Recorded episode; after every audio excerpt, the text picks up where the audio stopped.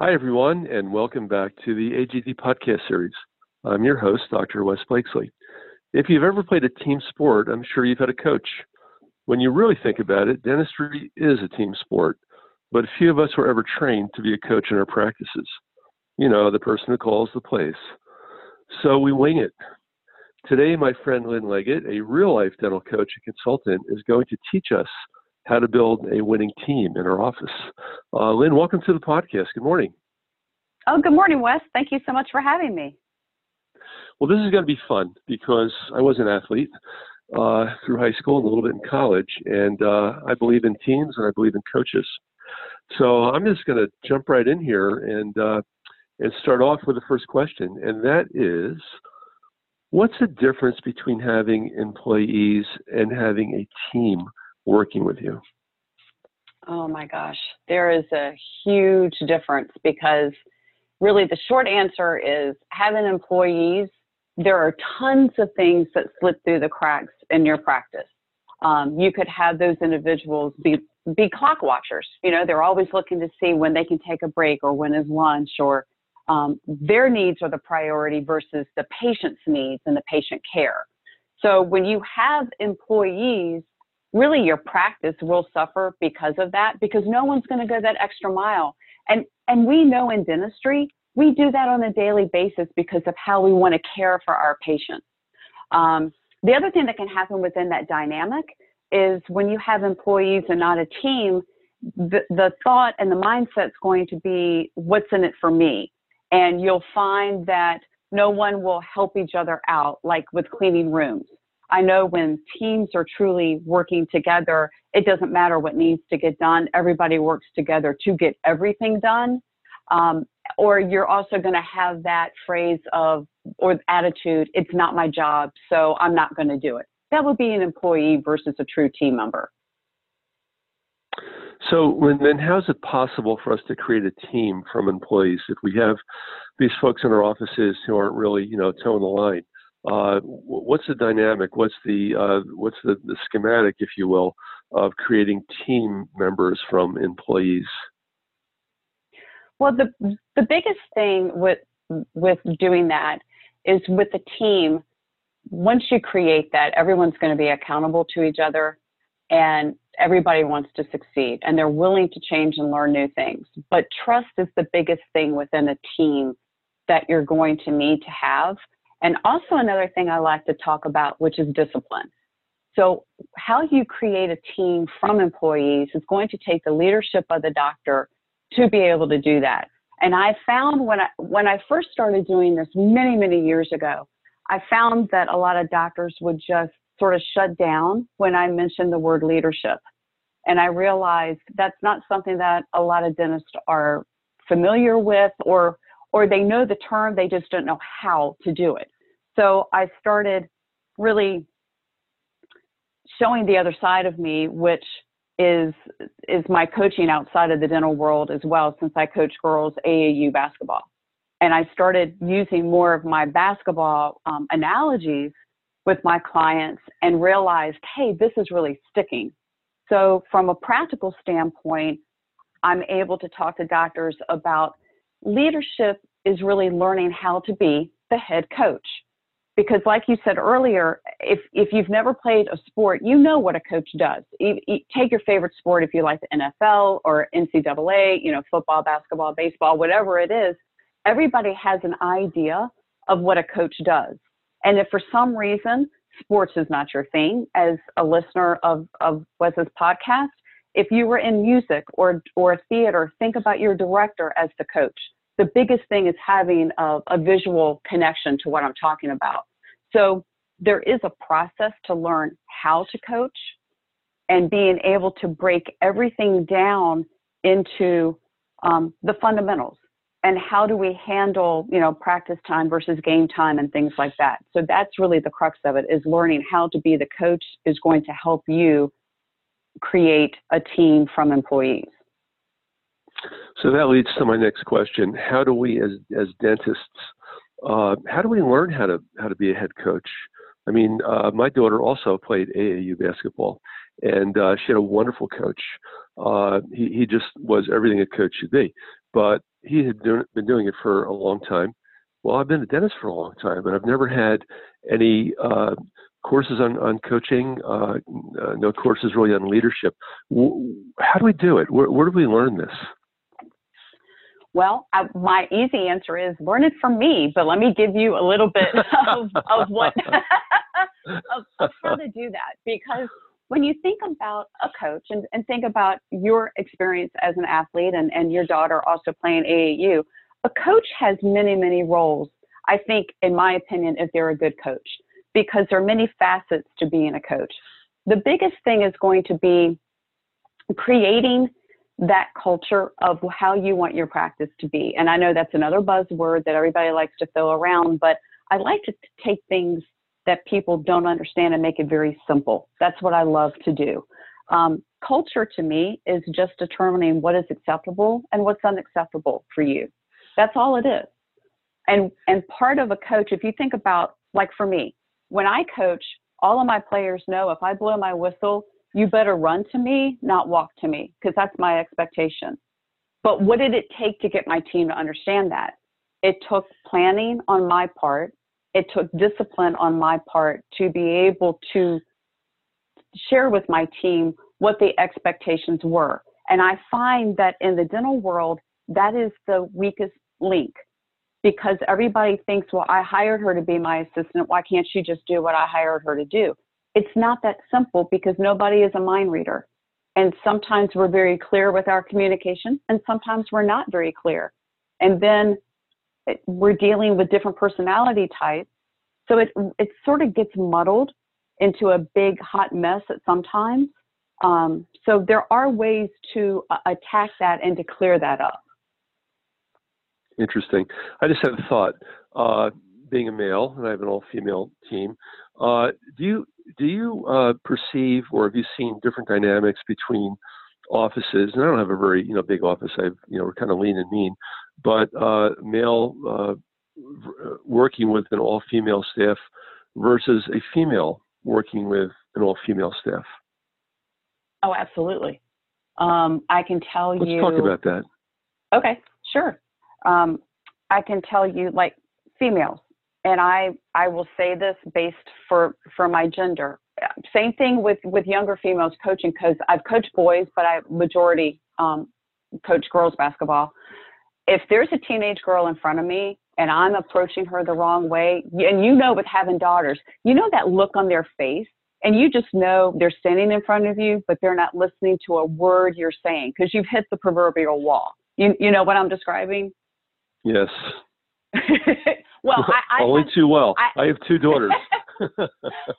I have a daughter and a son, so I, I can I have to talk to them differently because they perceive my words differently.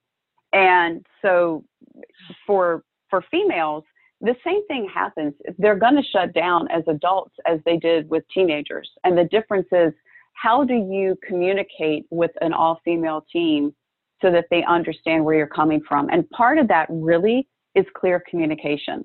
Um, and we may be getting into this a little more detail, but part of that is as a doctor, you need to have a clear mission and vision statement. And I'm not talking about the ways that we did it decades ago in the 80s. This is actually practical, business minded things the way, the way that I do it. Um, because everybody needs to understand what are your goals? What, what do you want the practice to be? And a lot of that requires the doctor to think what what do I want? I say I know what I want, but let's put it on paper. Let's have the team sit down and discuss it as a whole and work through that. And that's something that I work with practices all the time is creating the mission and vision statement. And that can be an all day um, exercise all by itself to be able to work through those two things. That's how detailed I like it to be because that's when you start finding out um, you know, Susie at the front desk is doing X, Y, and Z. Well, let's get everybody on the same page. So if you start with everybody on the same page, then the accountability is automatically going to be built into the system. I find that a lot of dentists don't want to do that or haven't done that in the past, and that really is the issue. It comes back to discipline planning and creating that mission and vision statement. Let's take a right turn again. Uh, let's talk about a mission and a vision statement, just in a very succinct. I Can't talk today. In a very succinct manner, would you uh, describe each one as it is, and then uh, highlight, if you can, what the differences are between them? The biggest difference. So the mission is going to be really how. What do you stand for? What is your purpose for having your practice? And I know I, you had to think about this when you were in dental school because that's the whole reason why eh, you know it's part of the journey of becoming a dentist right maybe you didn't think that you wanted to be a business owner but now you are and now you're wondering now what do i do or you've been practicing for over 20 years and things aren't running as smoothly as you ever thought they would so now what do you do so it really is that question really wes is applicable no matter how many years you've been practicing dentistry but with the mission statement that is your measuring stick for the practice. When any decision needs to be made, you need to go back to your mission statement and say, okay, is, is this, are we going to be for this? Or are we against this? What, what are we standing for? It's more than just ethics, the way that I do the mission statement. The vision statement is more about, and that's much lengthier.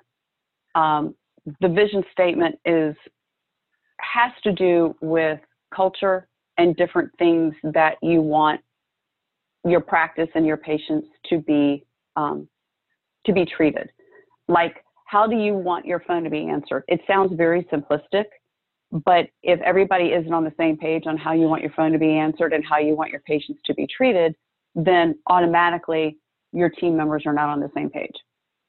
And then it can grow into the way I look at it, culture is a part of the vision statement. So it's not only how do we handle the patient expectation when they're in our practice? And we break it down, step by step, starting with when they walk through the door and when they walk out the door. And you know, there are a lot of things in between those two statements that can go well and, and not go well at all. So that's part for me. That's how I help um, offices create their vision statement by walking through everything in between those two things. It sounds like a dissection, really. You know, you're really dissecting the, the, practice and then stitching it back together. You know, we could probably just uh, do a whole podcast on that. You know, just really going through the nuances, and uh, and that would be interesting because that that's your uh, that's your game plan, really. Uh, I like that. Okay. Uh, you know, I've I've I've been practicing over 40 years, and I've had my ups and downs like everyone else. Interesting. I practiced in the military uh, for three years. I practiced in a large group for a couple of years, and then I hung a shingle out and and and took the dive into private practice and never looked back. Uh, and so I've worked with different teams, and uh, the the biggest problem for me was always holding them accountable. And you kind of brushed on this when we talked about uh, vision and mission statements. So let's go back to that. Uh, just like our basketball players, you know, my daughter was a power forward, her best friend was a guard, and they had different they had different missions on the team. But uh, how how do you hold uh, the members accountable? What are some uh, some mechanisms or some uh, some rules about that? Okay. Um, I'm going to make the assumption when I answer this question for you that you've hired good people. So let me let me say that first. Um, yeah, I have. The and, next, and I, okay. Yeah, yeah, great. People. I mean, for anybody that's listening too, it's like, okay, this is this is what you've you've got. So if if you haven't hired, if people haven't hired the right people, then that's the first question that needs to be answered before this question. But it really the the team accountability. Everybody likes to say, oh well, um, we, I just don't know how to do that, or or or what does this look like? When you think about teams, and it doesn't matter sports, dental, all of this works discipline and planning is really where that comes into fruition because the team is accountable and will follow the leader. In the case that we're talking about, that has to be the dentist or, or the owner, which is the same thing with the example that we're talking about. You need a structure as the coach to be able to do that. And I think a lot of planning has to go into how, how do you view your your practice. And and you mentioned the word dissection. I love to dissect things. I mean, I'm a I'm a STEM girl at heart, and I loved in biology dissection. I just I'm I'm a, I'm a geek that way, a self you know self-assessed geek that way. But I love taking the parts and pieces of a dental practice taking them apart, seeing how they work, put them back together as a whole, and getting everything to work together. And most people don't think like I do, which is probably a good thing considering what I do for a living. But the the planning part is what a lot of people just don't take the time to think about because they just think, oh, I'll wing it or it will happen. It's an environment that you create when you start thinking about your practice and saying, okay, back back to the culture statement, what's acceptable and what's unacceptable. The moment that somebody misses the morning huddle, okay, what are you going to do? Because that's where the discipline comes in. You have to you have to have a discussion about that because your team is hoping that you're going to do the right thing by addressing that. If it's a priority for everybody to be there and it was a non-emergency, traffic happens to every everybody, then leave earlier. That's not an excuse to miss morning huddle. You know what I mean? There, there are things yeah. that it takes that discipline to say, I, I, it's not a, I didn't say they were easy conversations, but you have to have the discipline to, to deal with the issue at hand when it arises, because if not, you're actually hurting your own team by teaching them it's okay to be late. Because if you don't address it, then nobody else is going to address it. And I know you've got 25 things that, that are on your list to do before you walk into the office. But it's those moments of, of self discipline as the leader that you've got to say, this is important, because if not, that is going to really start to disintegrate what you're trying to build, if that makes sense. Makes a lot of sense. In fact, I will tell you, I learned discipline in the Navy, and uh, I learned that being on time is being 15 minutes early and if you're mm-hmm. late, uh, you want to die on the spot. So that was my uh, that was my education about discipline and being on time. Uh, so anyway, uh, I want to go back, you know, circle back to another uh, statement that you made, and that is uh, practice time and game time. what are they in, in, a dental office, and and how are they different? Well, I'll tell you, practice time. Yes, there is there is a huge difference practice time is when you are not seeing patients, and game time is when you're seeing patients. So I, I know I talked about, you know, prepping for things, but if your team is not handling things correctly when you're seeing patients, and sometimes you don't see that because you're in the operatory. So you've got to rely on other people that are seeing what's happening behind the scenes when you're in the operatory and you're not walking the halls and you're not seeing the interaction between people or, and different things. So that's why the culture is so important and the practice time is important. That's why you should have a morning huddle if you don't have a morning huddle. Um, it's really a time to sit down, plan out. Um, if we're going to make a sports analogy, it's when you're going to plan out your plays and figure out, you know, are you going to play a zone or man to man? um, all, all, these different things that come into play. And of course, you and I can talk X's and O's all day. So if I get too far into the basketball analogy, pull me back Wes because I have a habit of doing that. so I'll leave it to you to bring me back to, to the dental side. Um, but a lot of that too has to do with expectations because we don't tend to put those things on paper. And a lot of practices, they have team members that want their opinion to be heard. But if you're not having regular meetings, sometimes they don't feel like they can say things to the owner because that culture hasn't been built that way. And then dentists are like, well, nobody comes to me when there's a problem. Well, how have you built that environment to be able to have that communication? You know, it, it the communication works both ways. Um, so it, it really is building that environment where let's break down the walls, let's have honest communication because I'm going to go a little off track here for a second, but bear with me. I'll get back on the track. Um, I don't personally believe that conflict is a bad thing. I never have. It's how you deal with the conflict that can be horrible. So if there is an issue, if you're not dealing with it, it's going to be like a tumor that's going to grow and you need to deal with it and cut it out um, or else this, or else you're still going to have the same problems, and it's not going to clear up on its own. You know what I mean? Sure. Absolutely. So, and that's part of your planning also is is recognizing okay something didn't go the way we wanted it to and it's okay because life is not perfect our patients and our schedules are not perfect. Nothing is perfect. So I know a lot of dentists love being, it's like you get extra points if, if things are perfect. You gotta let that go because you're dealing with people and people are not perfect. So once you let that go and allow yourself the freedom to be able to look at the look at your practice from a different standpoint, it really will open up a whole new world for you. I believe that you're making a believer out of me. And remember, zones can be penetrated. So exactly. I'm a man-to-man guy. yeah. Get on, get I, I love that, a boxing one too. Yes. we'll have to talk about this after the podcast. It'll be fun. Okay. Uh, we've kicked around we've kicked around a couple terms, mindset and attitude. Uh, what's the difference between the two? I don't think most of us realize there is a difference, and you and I've talked about that. So I'd like you to uh, expand that that difference a little bit for us. Sure. Um, I think a lot of people inter- use these words interchangeably, and it it sort of irks me since this was a big chapter in a book I recently wrote. So mindset, I I believe, is defined as it. That's intentional. Your mindset is something um, that's going to take focus and deliberate action on your part. So your mindset is one thing attitudes are going to change with emotion and environment.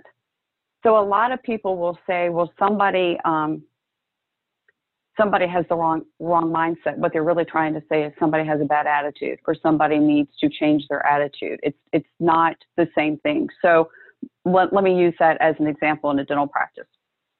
If the mindset from a doctor's standpoint is to take care of patients, I mean, obviously that's that's what we're there for, right? What you're there for to be able to be intentional and focused on taking care of the patient that you have in front of you.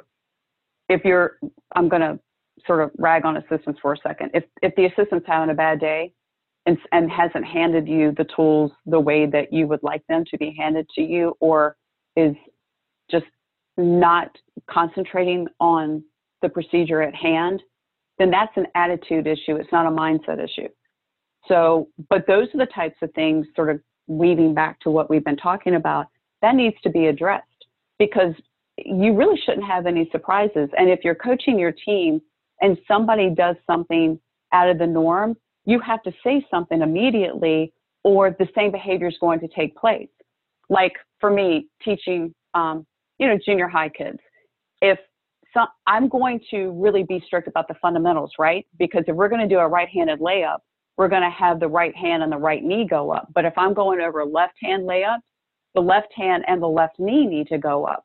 I'm not going to allow a player to do anything other than the left hand and the left knee on the left side of the basket because that's creating bad habits. And I've got to break it before I know how to help them further down the road because it's so basic, right? but I need to stop what I'm doing. And, and if you ask any girls I've ever coached, they will tell you, coach isn't going to let me do it the wrong way. Well, why would I? Because if my expectation is I want you to do it right, because there's a right way and a wrong way. And you can get your bad habits when you're not with me. But if you're with me as your coach, I'm going to straighten that for you because you can't build and go more than the foundational blocks if you're not doing it right to begin with. D- does that make sense? Yes, I have a confession to make. I could never do a left-handed layup. well, somehow in the boys' game that didn't make a difference. I don't know why, but don't get me started about looking at the NBA because if you can't dunk, then oh, I guess please. you're not playing in the NBA. Plus, they all walk too, and they never called for it. So anyway, oh, uh, oh my gosh, it's it's we, unnerving. That's why. Oh yeah, okay, I'm gonna stop. I'll go down. We a, call it. We call it at home. It's the, the NBA step, so they all get a step. So mm-hmm. that's okay. Uh, yep. They're fun. They're fun to watch. Uh, let's go back to the uh, to the to the. This is this is fun. Let's get back to the morning uh, huddle, the morning meeting. Uh, what are some some goals? I don't think I think this is something that again we bandy this term about, but we really don't uh, we don't dissect it. We don't really consider. Okay, what are we? don't have a lot of time. We have to get a lot done sets a tone for the day. You know, the speed of the leaders, the speed of the gang. Uh, what should we be looking to uh, accomplish in the morning meeting? The more the morning meeting should not be more than five to ten minutes. The biggest thing is everybody needs to come prepared to to the meeting. That's really the issue because I don't like having meetings unless there's a goal. Um, I've walked in in other industries. I've walked away from meetings because they were just aimlessly just talking about things, and and I just don't have time for that. So when you are preparing for your morning meeting, that the key to what I just said is prepare. So when I go into an office, as far as the best practice is concerned, if you have an office manager or a financial coordinator, they should be the ones that say, this is where we are according to goal. This individual um, owes us money for today. Um, this individual has outstanding treatment that we need to be able to influence them to go ahead and schedule it. Those types of things need to be reviewed with your schedule at hand so everybody can make notes on what needs to happen with each patient. If, if there's something really out of the ordinary that's happening with their health history, if they need to pre-med, make sure everybody realizes that particular patient should have pre-medded before they came into the office or else you're going to have some issues. Um, scheduling coordinator needs to be able to look at the schedule and say, okay, everybody, if we have, if I have an emergency call, where should I place that? Give me some options in the morning, give me some options in the afternoon. If you work all of these things out, then, then you don't have a bunch of people running around interrupting you and up saying, can I do this? Can I do that?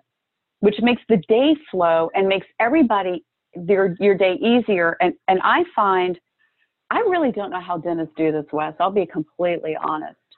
You guys transition from clinical work to business owner, and that takes so much energy to change hats.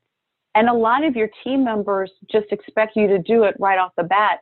And some dentists are faster with that transition than others because it's an interruption, no matter how you look at it. It's a total interruption to whatever you're thinking about. And I like to, I like to make that as infrequent as possible. And part of doing that is having a good morning meeting. Yeah, they're they're key, and uh, I always tell my team, you know, a silly mistake makes the whole team look silly, and we try to really avoid silly mistakes. And I think the the morning huddle, the morning meeting, is really your your blueprint, so you don't make silly mistakes. And if you, and in addition to that, it's really the only time your team is together to be, be able to have communication about the day before your day starts. Yeah, once the gun and, goes and off, you're all moving. Exactly. And then it just makes it yeah. more difficult, more cumbersome from every from everybody's standpoint. So to keep things simple, it's always easier to have that morning huddle. Agreed. Well, the time is really flying by here, so I'm on my last, last question for you, and it's probably the one that everyone thinks about or has experience with, and that is, what can I do if one employee brings the group down? I.e., what do you do if you have an 800 pound gorilla in your office? Again, conflict is not a bad thing, it's how we deal with it that can be horrific. So I'll go back to what I previously said. However, if you've made good hiring choices and this this individual has wonderful qualities, which a lot of times they do. It's just 80% is great, 10% needs work, right? Um, and then the other percent will just let that float out. So the first right. thing is examine why. What is happening? Have they had a big life change? Are they going through a divorce? Is one of their children sick? Are they caring for aging patients? You could have a, I mean, aging parents. You could have a lot of different things happening in somebody's personal life, especially if they've been with you a long time and you're wondering, okay, she's not doing what she used to do five, ten years ago. What's happened? So the first thing is to to really sit down and examine why. Um, maybe you need to work on some fundamentals because in dentistry we typically do the same sorts of things every day. And sometimes we either need to think about things differently or be reminded of things because they are so rote to us. Um, and, and figure out, work on the fundamentals, figure out what is the potential obstacle for their, um, for their work not being as good as it once was. And is, does attitude have a tendency to play into it? because I think there there is a lot of things that happen um, when you have a lot of women together. There's bound to be some controversy, and yes, I'm going to rag on my gender for a moment because some people love drama. I don't like drama. I like to deal with it, but other people sort of thrive off of it.